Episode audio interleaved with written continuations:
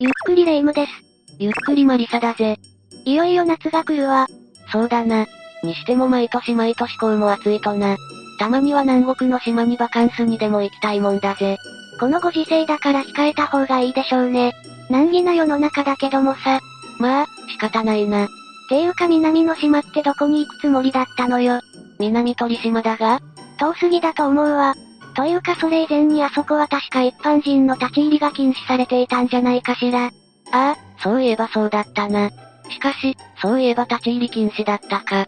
ということで今日は行ってはいけない日本に実在する禁断の島について話していきたい。唐突な話題転換。いいじゃないか。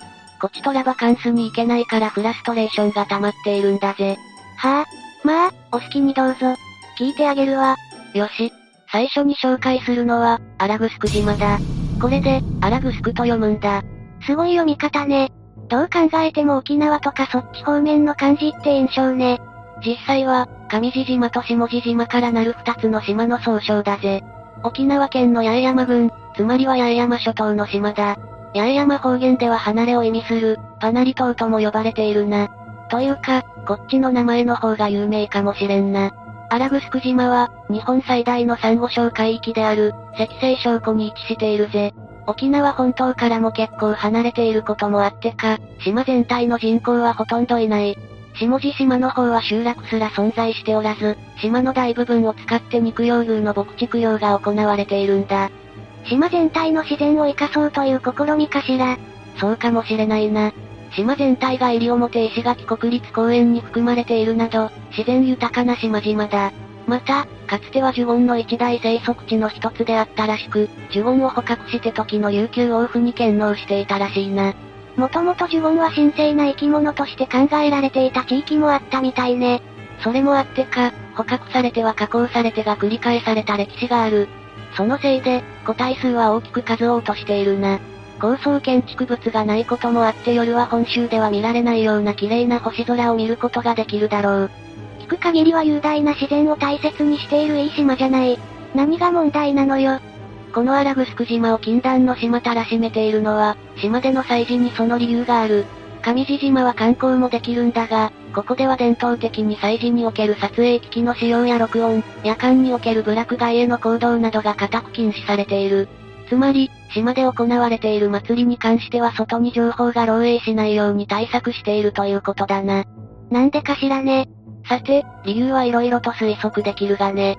特に、上地島における豊年祭に登場する、赤股黒股という来訪神についての話題は、その筋のマニアたちの間でも有名らしい。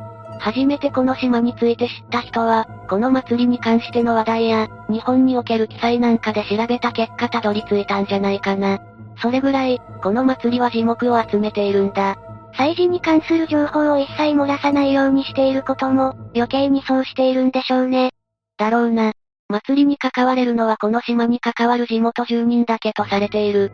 嘘か本当かは判断できないが、この祭りのことを調べようとやってきた学者や記者なんかが入党を拒否されたり、行方不明になったなんて話があるくらいだ。噂にしても穏やかではないんだが、それだけ地元の人たちにとっては大切な祭事とも言い換えられる。古くは本州とも沖縄本島とも距離があったから、そのいずれとも異なる文化を育んできたことだろう。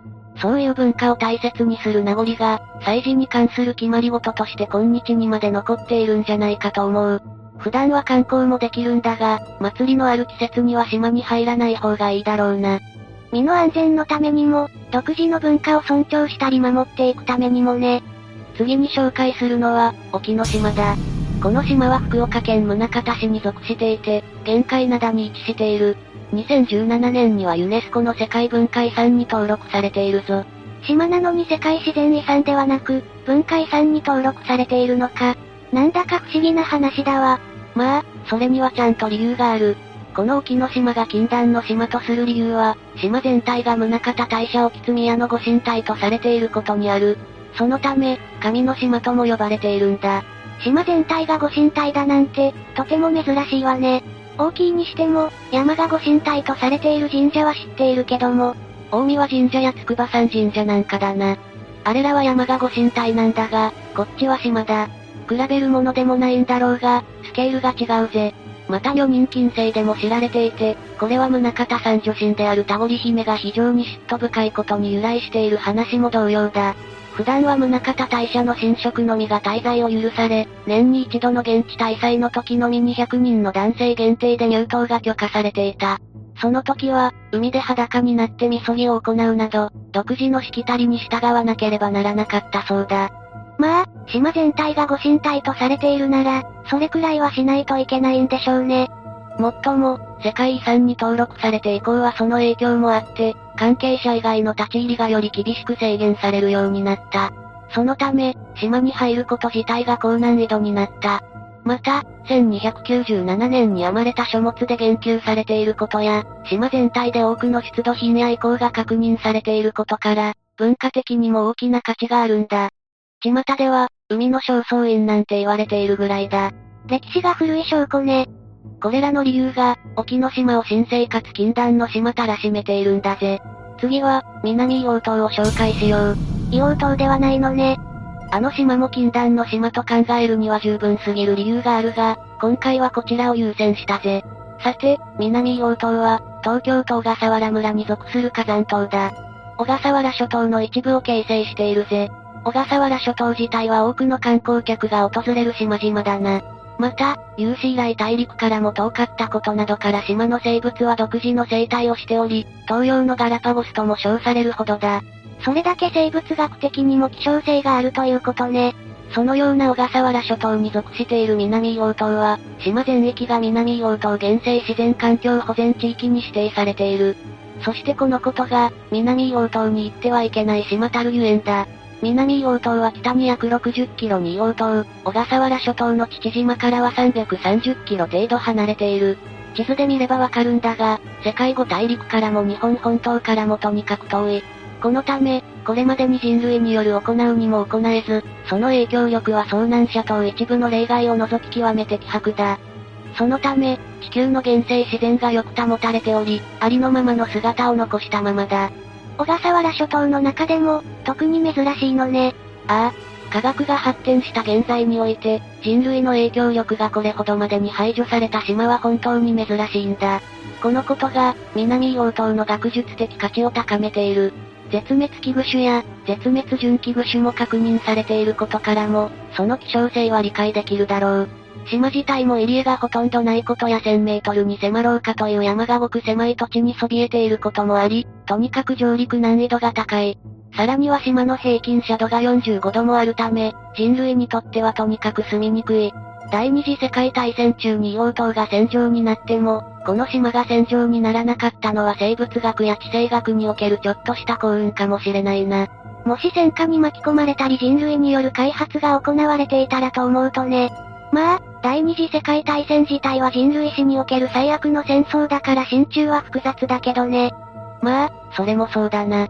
これらの理由から当然、入島は厳しく制限されているぜ。一般人の入島はもちろん、今ではアクシデントを除いてごく一部の学者など、特別な許可を持つ人物のみが研究目的での上陸を許されているのみだ。私たちからすれば、行きたいと思ってもまず行けないだろうな。まあ、それでいいんでしょうけどね。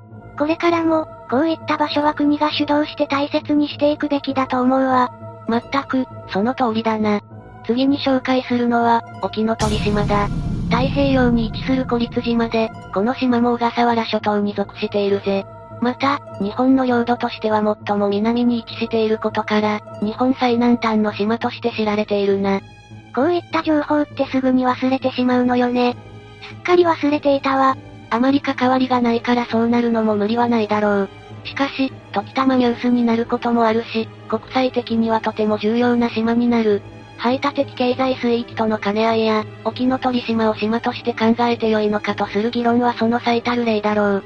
沖ノ鳥島は、このような政治的価値の他にも、地球温暖化における調査にも役立っている。島全体が地盤沈下が極めて小さいことがその理由だな。その分、その影響による海面上昇の被害をダイレクトにもらってしまうわけでもあるんだが、沖ノ鳥島を囲う、消波ブロックやコンクリートによる護岸工事をした写真が、我々が一番よく目にする沖ノ鳥島の姿だろう。地理の教科書なんかで目にした記憶があるようなないような、沖ノ鳥島は距離の暴力があるから、通常まず立ち寄ることはできないだろう。そういった意味では行ってはいけないどころか、禁断の島を通り越して、物理的に行けない島になるな。沖ノ鳥島を取り上げたのは、この島を取り巻く政治的事情にある。島自体を日本が所有することには争いはないが、沖ノ鳥島周辺における排他的経済水域のあり方については、侃々学学といった様相だ。沖ノ鳥島を島とするか岩とするかにその争点があるんだが、これについては各自で調べてみてくれ。新たな知識が得られるだろうこと受け合いだ。たまには政治の勉強もしろってことね。温かいお言葉に感謝しますことよ。慇懃無礼にも程があるな。さて、次は南鳥島だ。これも小笠原諸島に属している島で、こちらは日本最東端の島とされているぜ。最南端の次は最東端ですか。勉強になりますな。ちなみに日本最北端の島は択捉島で、最西端の島は与那国島だ。覚えておいて損はないだろう。ってことは日本の最南端と最東端は東京都ってことになるの？そうだぜ。沖ノ鳥島も南鳥島も行政区分上は東京都に属しているからな。だから日本の南と東の端っこは東京都と言われても別に間違いではないんだ。ちょっとした豆知識かもな。さらに言うと、択捉島は北海道、与那国島は沖縄県の所属になるぞ。セットで覚えておくとちょっと嬉しいぞ。初めて知ったわ。やっぱ学びって大切なんだなって。話を戻そうか。約100年前には何世帯かが上陸して住んでいたらしいが、現在は海上自衛隊や気象庁、関東地方整備局の人員が常駐しているぜ。要は公務員ばっかり島にいるってことさ。そして、日本の島の中では唯一他の島と EEZ を接していないんだ。ちなみに EEZ とは排他的経済水域のことだ。日本の EEZ を表した地図において1点だけ孤立して丸い地域があるんだが、それが南鳥島だ。ああ、それってこの島だったのね。いろいろと初耳よ。過去にはちょっとした事件があったり、第二次世界大戦中は空襲があったりしたが、現在は日本の領土に収まっている。付近の海底には膨大な量のレアアースがあるとして話題にもなったな。最近はコロナの話題ばかりだが、一昔前は南鳥島もニュースになっていたから、一般常識として押さえておくとちょっと嬉しいぞ。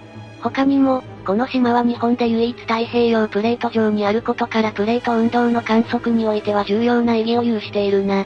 もちろん、気象観測においても重要となっており、日本にとっては特に意義的な島でもある。このことから、一般人の立ち入りは当然制限される。一方で、過去に作家の池澤夏樹氏が上陸したいと要望を申請したところ、一日だけ許可が下りたこともある。同氏はその際の状況を南鳥島特別航路に表したんだ。まずどこに申請したか気になるし、許可されたことにも驚きよ。当然社会的地位に基づく特例であっただろうから、一般人の立ち入りが難しい禁断の島であることは変わりない。期待しない方がいいだろうな。さて、最後に取り上げるのは、西の島だ。あ、知ってる。なんか今も拡大中なんでしょう。そうだ。小笠原諸島に属する無人の活火山島だ。有史以来幾度も噴火しているらしく、火山の噴出物や火山活動に伴い、今も新しい陸地が形成されているんだ。このように、島や陸地が形成される過程を直接観測できるというのは大変価値のあることなんだ。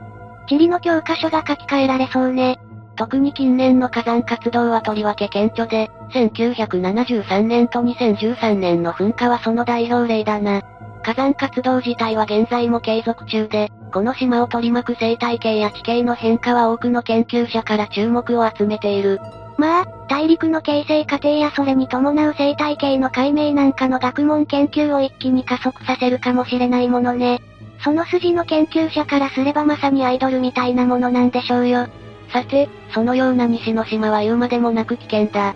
そのため、一般人が近づくことはまずできないし、マスコミによる取材すらも制限されている。物理的に危険な以上、当然ね。いつ噴火活動が再開するか判断できない以上、当然の措置だ。ちなみにこういった島に許可もなく上陸したら逮捕される危険もあるらしいからな。そういった意味からも、禁断の島と言えるだろう。さて、ここまでで紹介を終わろうか。最後の方は駆け足だったが、どの島にも禁断とされるだけの歴史や理由があるのは分かってもらえたら嬉しい。興味を持ったら、調べるといい。新たな世界の扉を開いてくれるはずだ。とても勉強になったわ。以上、ご視聴ありがとうございました。